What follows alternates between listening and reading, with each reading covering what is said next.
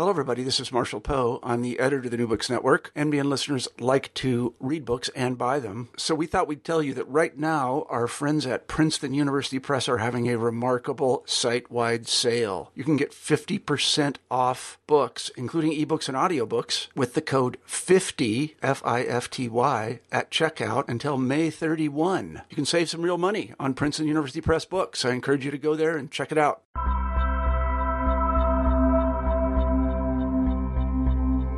There is a long tradition of the study of Sikhism in Western academia. However, historiographical accounts still lack a clear vision of the early formation of the tradition. Rahul Deep Singh Gill addresses this lacuna in Drinking from Love's Cup, Surrender and Sacrifice in the Vars of Bhai Gurdas Bhalla. Through a detailed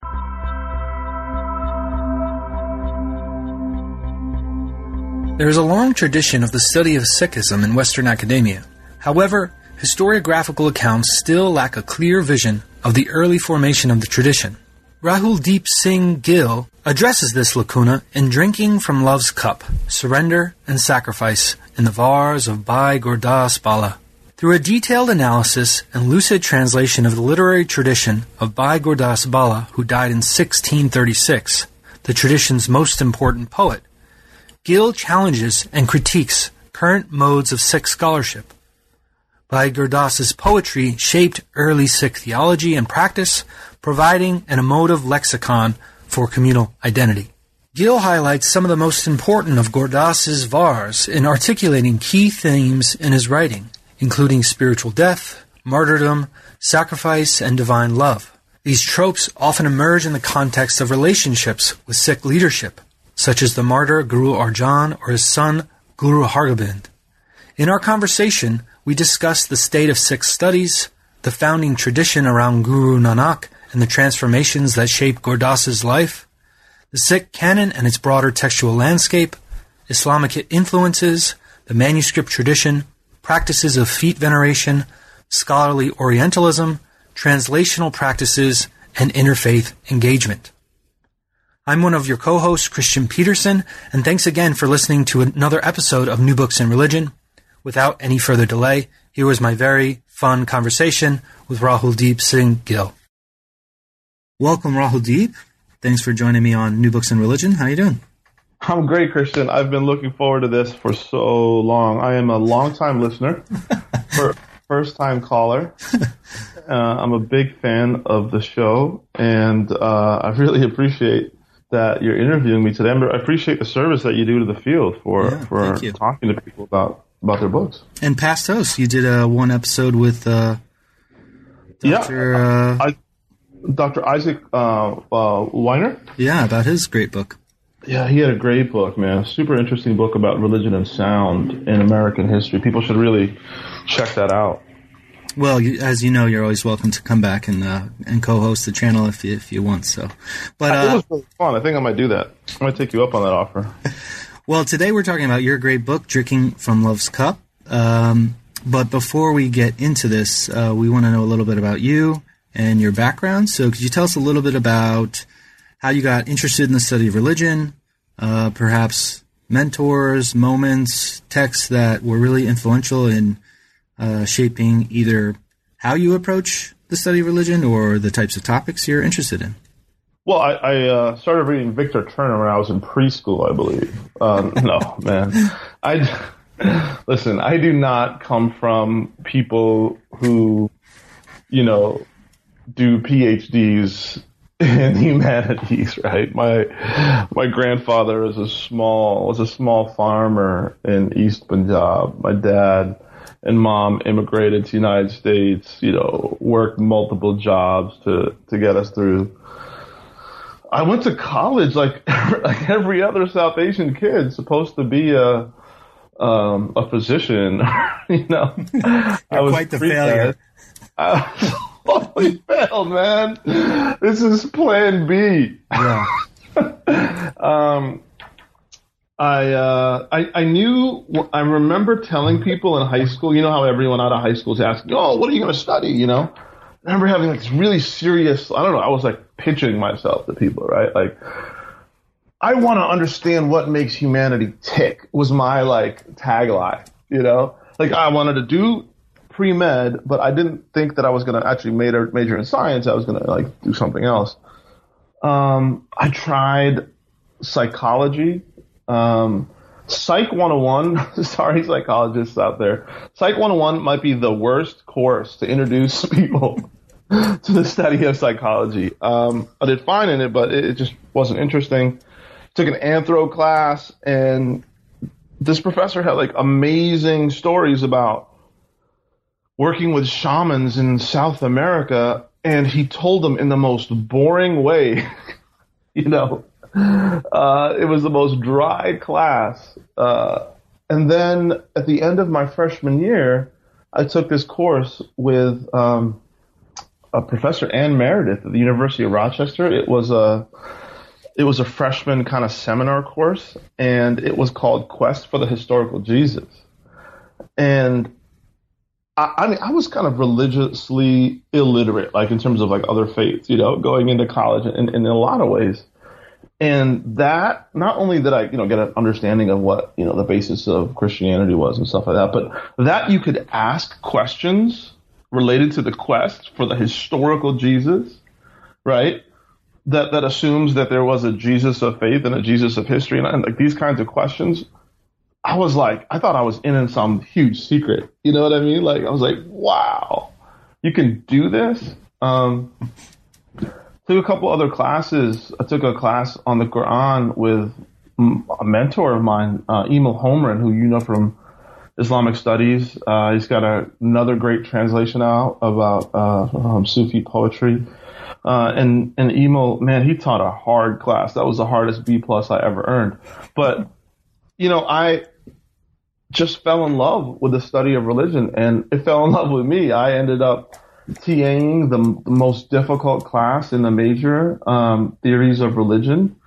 Um, I remember uh, when I took the class, I did my uh, presentation on William James's varieties of religious experience, which I will never forget. I spent, you know, probably like 90 to 100 hours in the matter of like two weeks digesting that book and recapitulating it for the class's digestion. And at the end of it, um, Bill Green, great scholar of uh, early rabbinical Judaism, um, held up and, and and now and then dean of the University of Rochester, the college, and now provost at uh, University of Miami, held up my paper and went to the class. This is how you write, and I just remember like melting, you know, like oh my god, I can't believe it. Um, I was doing mediocre in sciences, Christian, and I was kind of killing it in, in the study of religion. And I was, I, I went through a really crisis moment of like,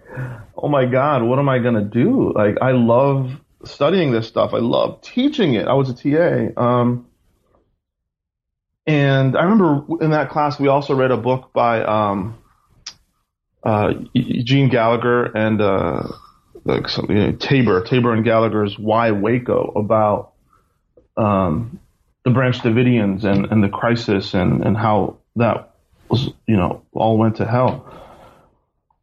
And I remember thinking, man, somebody wrote this book and intervened in this very important moment in American history and was trying to intervene on the on the side of the you know for the purpose of you know reducing this conflict and the conflict ended up happening anyways. But there's people out there working on this stuff, and we know we were just like a decade and a half out of the Indian government's and Indian Army's invasion of the Darbar Sahib, known as the Golden Temple Complex in Amritsar. And I remember putting these two things together, like, wow, somebody's speaking up for a minor cult in America, in Texas, right?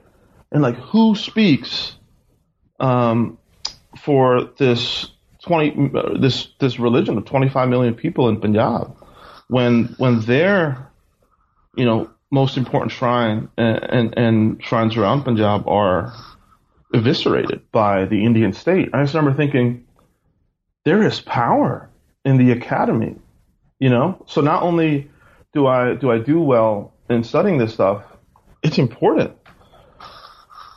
Well, you've done a great job uh, producing this book too. Thanks. Thanks. Yeah, I I um I, have been studying Gurdas since that time. Um, the summer after Uh, theories of religion, I went to um, no, the winter after that, I went to Punjab and studied at the feet of one of the preeminent historians of um, Sikh history, J.S. Grewal, and uh, in in Chandigarh, where I was born, where my family's at, and I was trying to understand, you know, how what Sikh religious identity was. And I remember Grewal telling me, you know, don't look at these 19th century sources if you want to understand Sikh religious identity. Um, and he said in the Queen's English, I remember him sitting, sitting in his living room and he had this cardigan on and, you know, totally this British educated, uh, Punjabi professor. He said, Rahul, have a look at Gurdas.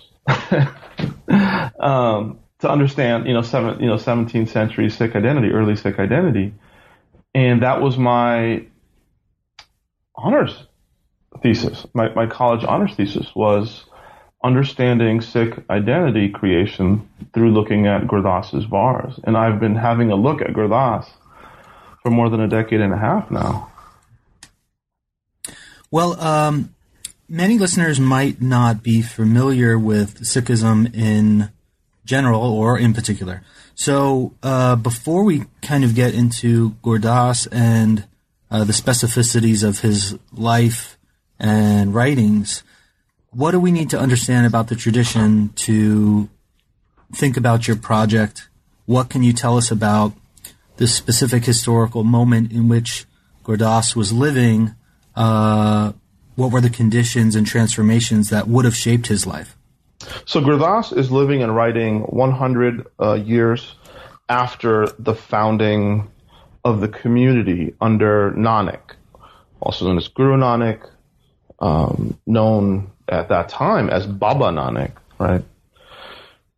Guru Nanak, Baba Nanak founds this community, and he says he, he, he does so after having received a call from the Lord to be a minstrel at God's court. And so Guru Nanak's compositions are poems. Many of them are vars, actually, in the var genre, like Gurdas writes. Uh, Nanak formed uh, poetry compositions form the basis of what is today Sikh scripture. The first, uh, the, the, the penultimate manuscript of Sikh scripture was com- was compiled during Gurdas's time, and many say um, Gurdas served as the scribe or maybe amanuensis for that for that scriptural text in 1604 under the aegis of the fourth successor of Guru Nanak, right? So Guru Nanak founds a community, dies in 1539, passes it on to a successor, and then that succession continues um, nine times further. So there are ten gurus in Sikh history. Gurdas writes, um, I argue, immediately after the death of the fifth guru. And so the community has enjoyed 100 years of success. That success has also drawn the ire of the Mughal Empire, which is founded almost exactly at the same time um, as the Sikh community. And by the time the fifth guru, um, that his sort of mini kingdom is thriving, the the, the, the Mughal emperor um, sees enough of his political and religious authority to feel some sort of challenge, and he ends up um, having the fifth guru executed, Guru Arjan executed.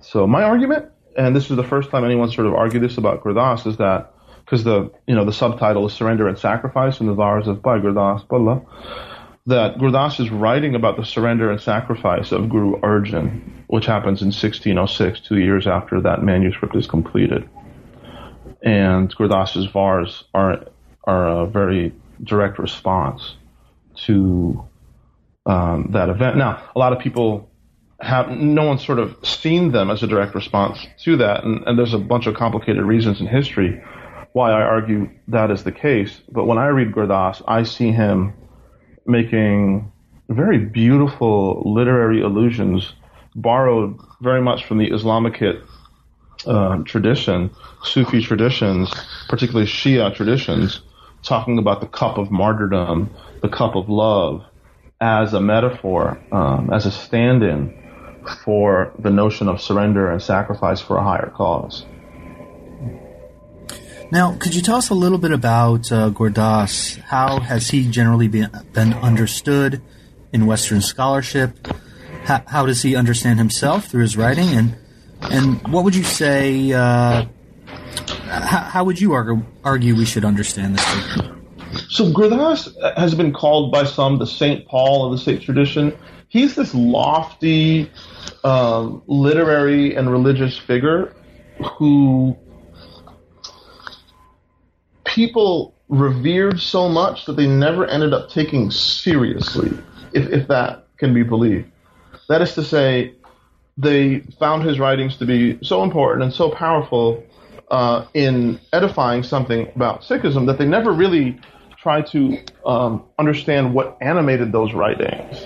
And so there's these stories that emerge in the you know 18th century about who Gurdas is um, that become you know like 100 years after his life that become the sources for later history about Gurdas those stories kind of portray him as a scribe, as somebody who's very devoted to the guru. Um, but what I argue is that Gurdas sees himself as a bard, as a bard of the guru. Now, this has precedence in Sikh history because Guru Nanak sees himself as a minstrel of the Lord, right? So, um, poetry, especially the var form, heroic poetry, uh, has a place in the spirituality of the Sikh tradition. And I argue that Gurdas is very much uh, utilizing that heroic art form of the var, which can be kind of translated as a ballad, to really make a statement about the import of Guru Arjan's death and sacrifice and what it means for the growth of the Sikh community. Now, at that moment in time, that would have Guru Arjan's death, you know, murdering the leader, right, of a tradition would have been the most um, traumatic event in the history, in the short hundred year history of that of that religious uh, group. So what Gurdas is doing is transforming the emotions of that event into a heroic act that he argues in his poetry is sort of seeding the what he calls the banyan tree, right? The the banyan tree that will grow to become the future Sikh tradition, which will provide cool shade to this burning world. Um, so he sees that you know this event is a is a momentous occasion, something to be celebrated, no matter how traumatic it appears in its time. Now, uh, can you tell us a little bit about the, the manuscripts you're looking at? Because um, these early writings, uh, there's a, f- a few editions. Um, t- tell us about the text you're working with. Give us an idea of what those texts are like, um, and who would have been the audience for these. So those are multiple questions. they are. Answer and, them now. and the, the reason why it's it's difficult. So the the reception history of Gurdas is something that I can theorize about, I can hypothesize about at this moment. I would need to do a little bit more work in in getting the the story straight to really dig into the, especially that first hundred years of reception of Gurdas, which would have been really important. Manuscripts wise, the tricky thing is, while Sikh scriptural manuscripts are have colophons and are pretty um, are, are, much more easily datable. None of Gurdas's manuscripts before the 19th century have um, any kind of datable uh, information in terms of the manuscripts themselves, right? So, what I noticed when I was looking at the manuscripts uh, and and traveling um, archives in Punjab was that the the numbering of the manuscripts was was kind of was kind of sticky. There were a few manuscripts, uh, at least one that I that I um, saw at the Khalsa College in Amritsar that started in a different order than the others. I later found another one in Javadi that started at the same with the same um, var, and this var was the what is today the fourth var, and it's about martyrdom. It's about sacrifice. It's about terrible things happening and then amazing things coming out as a product of that. Uh, at at the uh, University of California, Santa Barbara, the Center of Sikh and Punjab Studies there had a copy of a manuscript that I call the Lamba manuscript that was in the possession of a of a you know one family. It had a facsimile of that manuscript that also started with that var, and I could see was like an earlier version of whatever that later the the, the Javadi manuscript that I um, had found. So, make a long story short, there was there was at least three manuscripts um, out of all the ones that I studied that started in a different place, had a shorter number of vars, but sort of alluded to the notion that these were the complete vars of Gurdas, which means that that scribe, whoever that scribe was, thought that he had all the vars that he had. And in those manuscripts, there was only 34 vars. Today we have 40. So what I found was that there was two kind of uh, recensions or, or, or, you know, bit, um, additions or whatever you want to call it of what Gurdas's corpus was in terms of the vars. He also had another set of texts in Braj. There are quatrains called kabits. Uh, some of them are savayas for those people who know a little bit about um, the Braj quatrain system. But I argue that I think those probably came at a later date. The vars were some of the earliest things that he wrote, or that at least that are extant. Um, yeah. Now, uh, as you describe uh, his his writings, um, you place them within the context of this uh, more settled Sikh scriptural tradition. Um, and you talk about how sometimes he's understood as writing uh, commentaries, basically that that his writing is a part of an exegetical tradition. Um, yeah. So uh, you know you've kind of alluded to this in bits and pieces, but um, kind of help us fill in the gaps here. What uh, how should we understand uh, Gurdas's vars? Um, what is the what are the contours of the broader textual canon that we should know about, and and where would you say that his vars fit within this textual landscape? I would say that they're, they're the first um, non-canonical poetry that the Sikh tradition that emerges out of the Sikh tradition. So we have prose texts um, that are basically that we call the Janam Sakhis that are, you know, retellings of the lives of the Sikh gurus, beginning with Guru Nanak, that emerge at some point, you know, late in the 1500s. But Gurdas's that are the fir- the first extant poetic texts um, outside of the canon of the Guru Granth Sahib, which is the Sikh scripture.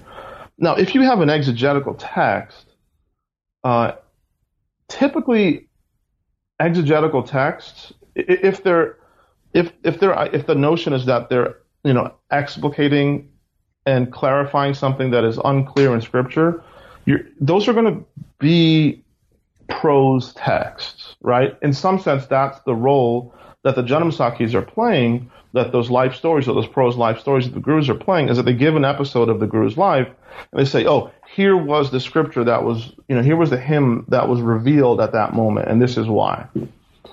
What you have with Gurdas are beautiful poems, very complicated poems with their own intricate um, landscape of literary allusions and forms that I think the, the, whoever's writing this is not trying to explicate something that is already there in scripture. By the way, Sikh scripture is written in a very rustic and understandable, um, you know, kind of poetry itself.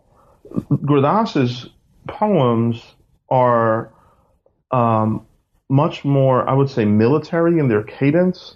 They're because he's writing writing in a in a genre known uh, uh, that is like a ballad form. They're a lot more uh, energetic. Um, I would say that Gurdas's writings fit as the first writings to understand what is happening in Sikh history, right? The first poems to, to understand what is happening in Sikh history. And they are emotive, right? They're not rational and logical and boom, boom, boom. This is an argument. They're very emotive and emotional and uh, trying to get the, you know, a rise out of the audience. So I would imagine that these were performed orally. Um, and there's a great tradition of minstrels and bards in Punjab who performed love stories, um, stories of battles, and things like that. And I think this fits into those genres much more so than exegetical texts. Now, to get to uh, some of the content here, um, you describe his vars uh, revolving around a few tropes, uh, specifically this idea of suffering uh, in kind of spiritual and material ways. Um, and then uh, this allusion in your uh, title, Drinking from Lover's Cup. So, how does Gurdas incorporate these themes of spiritual death, sacrifice, martyrdom, love uh, in his writings? And what, what would you say uh, is the context we should think about these in? So, I think the context that we should think of when we're looking at this is the context of of ishq, right? Of rapturous love uh, with the divine that the Sufi tradition, particularly out of Persia and Afghanistan, is so is so well known for. Um, so the the idea of you know al Hallaj or Mansur, right, as the person, this the Sufi that says you know, um, I am the truth, right? and then he's put to death uh, for that. Uh, I think what was it, Abbasid Caliphate maybe, um, and he he becomes uh, a point of illusion for later Sufis to, who say that he has you know drunk from the cup of love and he has reached fana. Um, you know he has obliterated his lower self and and and so Sufi poetry celebrates his death as a kind of act of defiance, but also as an act of deep devotion to God, total love with God, as a kind of drunkenness. And so in Sufi spirituality, the notion of um, spiritual ascent is very deeply tied with metaphors of uh, intoxication, right? Spiritual intoxication. So Gurdas uses this word. He doesn't use the word ishq, which comes from the Persian Arabic setting. He uses the uh, Indic word biram and prem, which is right a kind of a, a synonym for ish, love, the kind of love in which one gives up for the beloved. And so piram piala, the cup of love, is a constant theme in Gurdas's poetry. Drinking from love's cup allows us to be fearless in the face of, of great suffering. It allows us to bear the unbearable. And so for me, that really is very close to somebody being put under unbearable conditions um, until that person uh, dies. And that is what happens to Guru Arjan um, by the orders of the Mughal Emperor Jahangir. He is put to death. And so I'm saying that Gurdas is celebrating Guru Arjan's death, the most traumatic event up until that point in Sikh history, through this lens of um, wine and drunkenness and martyrdom that is so rich in Shia and Sufi traditions that had reached Punjab, you know, centuries earlier before that. So what what does he say in his text then? He uh, he talks about these in kind of uh, relation to kind of per- personal aspiration and uh, kind of religious life. Uh, he talks about this in relation to um, the, the, guru leadership. Uh, can you give us a little more uh, detail on what he's saying about these these things? So what he's saying is, look, these are trying times, right? Is what he's saying to his audience. Um, there's a there's a var stanza, the 26th var stanza 27, in which he says, "The fish never leave the ocean, regardless the calamity. The moth knows no love other than the flame." Right. So these are metaphors of total devotion, total surrender, surrender up until the point of death for the beloved. Right. The moth to the flame. Um, I would imagine that some Sikhs are probably rethinking their loyalties in an uh, in an event after an event so traumatic as the the death of their guru at the hands of the state, right? So one thing that he's saying is, hey, don't leave this community. Another thing he's saying is don't leave this community for a rival group. So Guru Arjan's brother, uh, Prithi Chand, and then Prithi Chand's son, Guru Arjan's nephew, Meherban, they have split off and, and have said that they are now, after Guru Arjan, the rightful heirs to Guru Nanak's, you know, spiritual legacy.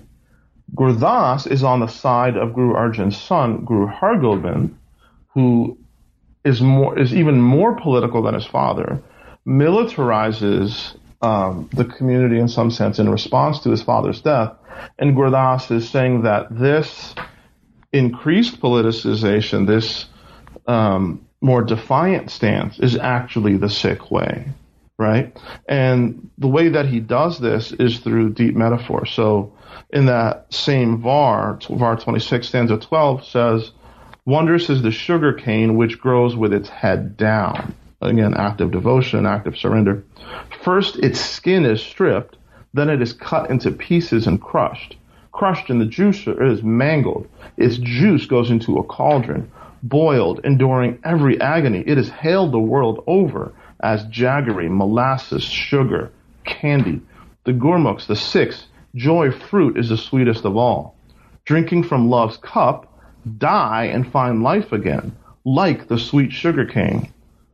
You see what I'm saying? So he is giving metaphor of, after metaphor of the sweetness of a of of a death that comes in the face of great difficulty, in which one does not leave one's devotion to the guru or to the divine. This is great, and you. Uh, I mean, we should we should mention here that a, a large portion of the book is these these translations of the vars themselves. So maybe maybe this would be a good point to talk a little bit about that translation process. Uh, both, why did you think it was important for for these primary sources to be available in English, and uh, and talk a little bit about your process in uh, producing them. Well, for me, it's it's my own act of defiance against a kind of Orientalism that has enveloped the study of many religions, right? But that still is deeply uh, ingrained in the study of Sikhism.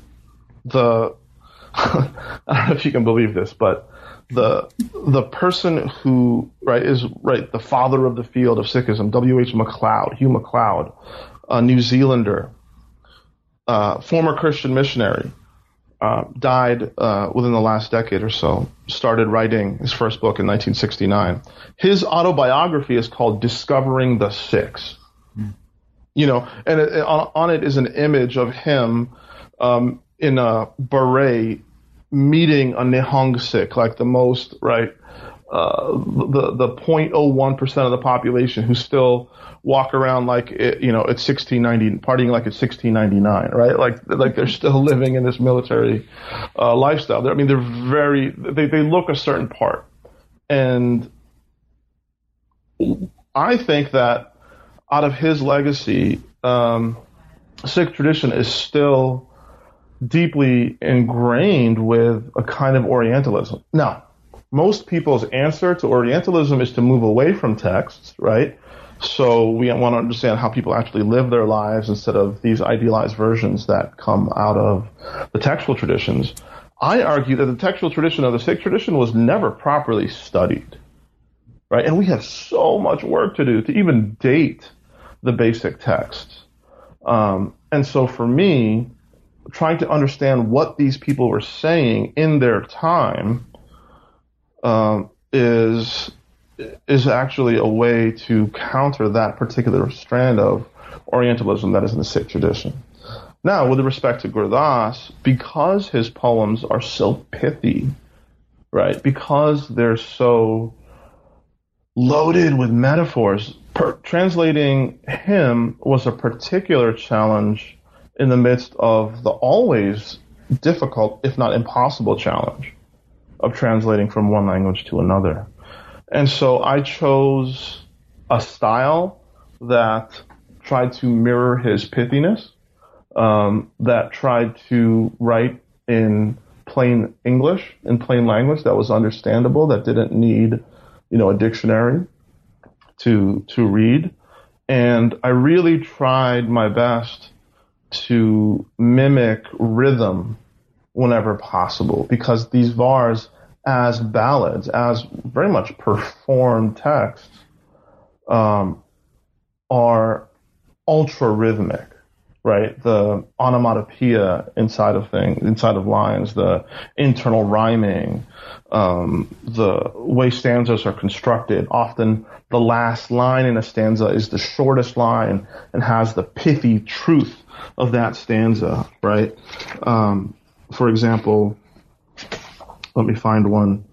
Um, you know, talking about the the you know Sikhs hovering like bees at the guru's feet. One stanza in the seventh var ends hovering like bees merged with joy. Boom. End of stanza. Right. So it was very important for me to get that sense of that shortened line, even if it um, you know required me to not be as as as verbose and trying to explain every little thing that was in the originals. Um, and I try to do my best of using footnotes and stuff to explicate allusions whenever they um, were important to to explain to the audience.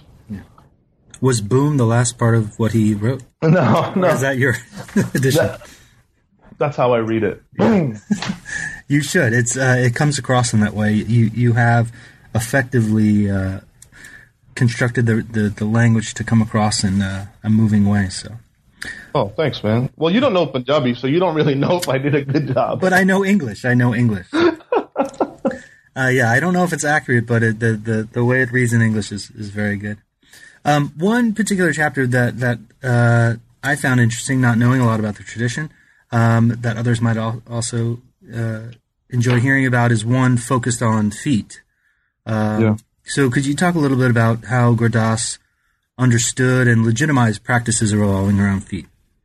So this is VAR 23, right? And this is my, this is a perfect way to uh, to talk about how the way that we've interpreted Sikh texts within the tradition, as well as in scholarship, as well as in that Orientalist scholarship, but but even you know Sikhs themselves, we're kind of blind to some of the realities that was that were alive at the time of when they were written. Um, I was working with a hunch that came from my mentor, Gurinder Mann, uh, who thought that there was an initiation ceremony in the 17th century in which the Sikhs didn't dip the toe of the guru and drink the water like a lot of other traditions do, right, for initiation. They washed the feet of new initiates and then drank that water. Now, okay, fine. 2017, not hygienic, right? Like, you know, we got we got to get over our whatever. You know, a lot of times I tell people that and they're like, "Ew, gross." Okay, fine, gross. But what that tells me is that a couple things for this tradition, washing the feet of others was was an act of hospitality, right? It was an act of again trying to obliterate the caste system or, or, its influence, which was a deeply important part of the founding of Sikh tradition with the institution of langar, right? People sitting on the floor eating together, regardless of gender, uh, social, um, economic distinction. And so through this process of, of falling at each other's feet, they would literally also touch each other's feet in greeting. Sikhs would, according to Gurdas, he writes, we fall at feet and bring the world to our feet. Right? That it's the Sikh worship of each other's, um, you know, of the divine in each other that is a practice of deep humility, but also a practice of caste defiance that are going to cause the Sikh community in the future to be um, very successful, right? We fall at feet and bring the world to our feet. And he goes through all of these metaphors like the goddess Lakshmi, the river Ganga, and says, you know, people say that these things are pure, but even these, even the river uh, Ganga, right, comes out of Shiva's, what, is it? Um, the river Ganga, elixir of the celestial feet, renounced the heavens for the earth. So this is um, uh, um, uh, an allusion to the Ganga in one myth that is the, the river is said to flow out of Vishnu's left toe. So he like is bringing all these allusions in and says, see, feet in all of history have actually been the most important thing, and we are Sikhs. We worship feet, and we worship the feet of others, and we worship the feet of the of the new initiates, and we think of them as our as our guru. Like that is like a um, a mind blowing description of what might have been lived religion at, at, in the 17th century, right? So for me, the texts are not only beautiful and um, they're alluding to something, but they're also describing, I think, what might have been a practice that has been lost over the centuries. That probably was a controversial practice because it was kind of gross, right? um, or for whatever reasons. But this is Gurdas saying, man, this is what we do. This is what Sikhs do. Now, there, uh, there's so many directions we could go, and uh, again, you've done a, a, great job translating this. Um, is there is there any kind of uh, specific uh, vars that you would like to highlight before uh, before I let you go? You're gonna look. Don't let me go. you know, I, I just love var um, 26.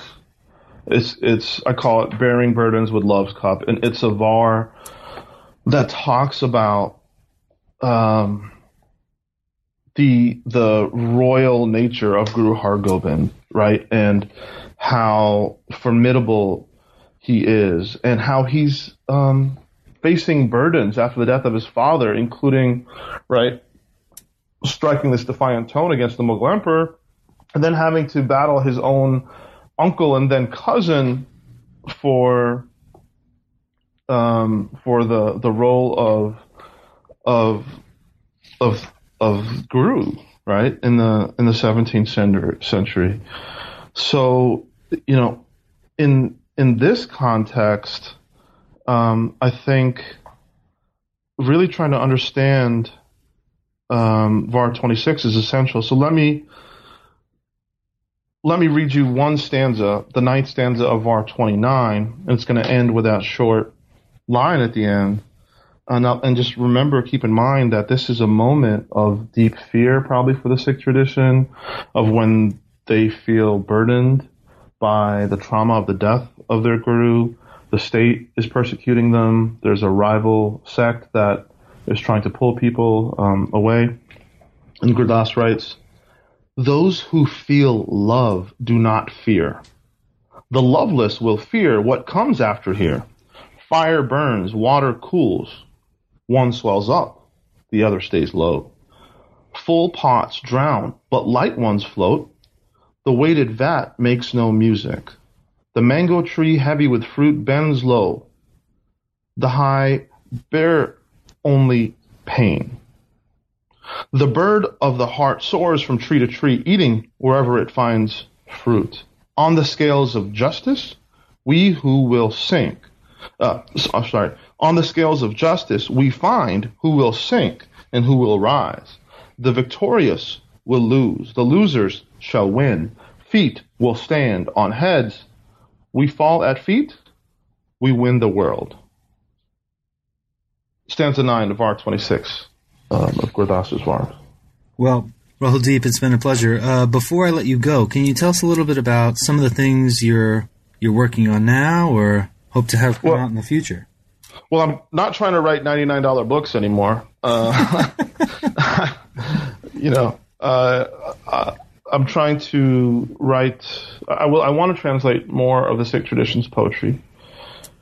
Um, that's going to be a, a, slow process and a long process, especially to find a publisher that will um, publish in a in a prestigious form that is also you know something that you can pick up at, at Barnes and Noble um, and is available to a, a, mass audience. But other things that I'm working on right now are, are things that emerge kind of out of teaching at a small private college in Southern California, like you know trying to work on interfaith cooperation in these crazy times and this era of you know inflamed uh, bigotries that that we live in. So I, you know, I speak on these issues. I consult. I'm campus interfaith strategist at California Lutheran University where I work. So that uh, now that I'm coming back from sabbatical for after a year is going to be taking a lot of my time. Uh, during sabbatical, I did some writing. Actually, an article just came out in the Journal of College and Character. so not related to the Sikh tradition, not related to 17th century Sikh poetry, related to very much the 21st century issues of um, how we teach religion and, and how we build um, a resilient uh, student body on our campuses in these times of increased bigotry and, and political contention. So check that out. It's called um, From Safe from safe spaces to resilient places, and Journal of College and Character just came out. So I'm working on a couple different things, Christian. It's great. It's important work, and uh, I wish you the best of luck, my friend.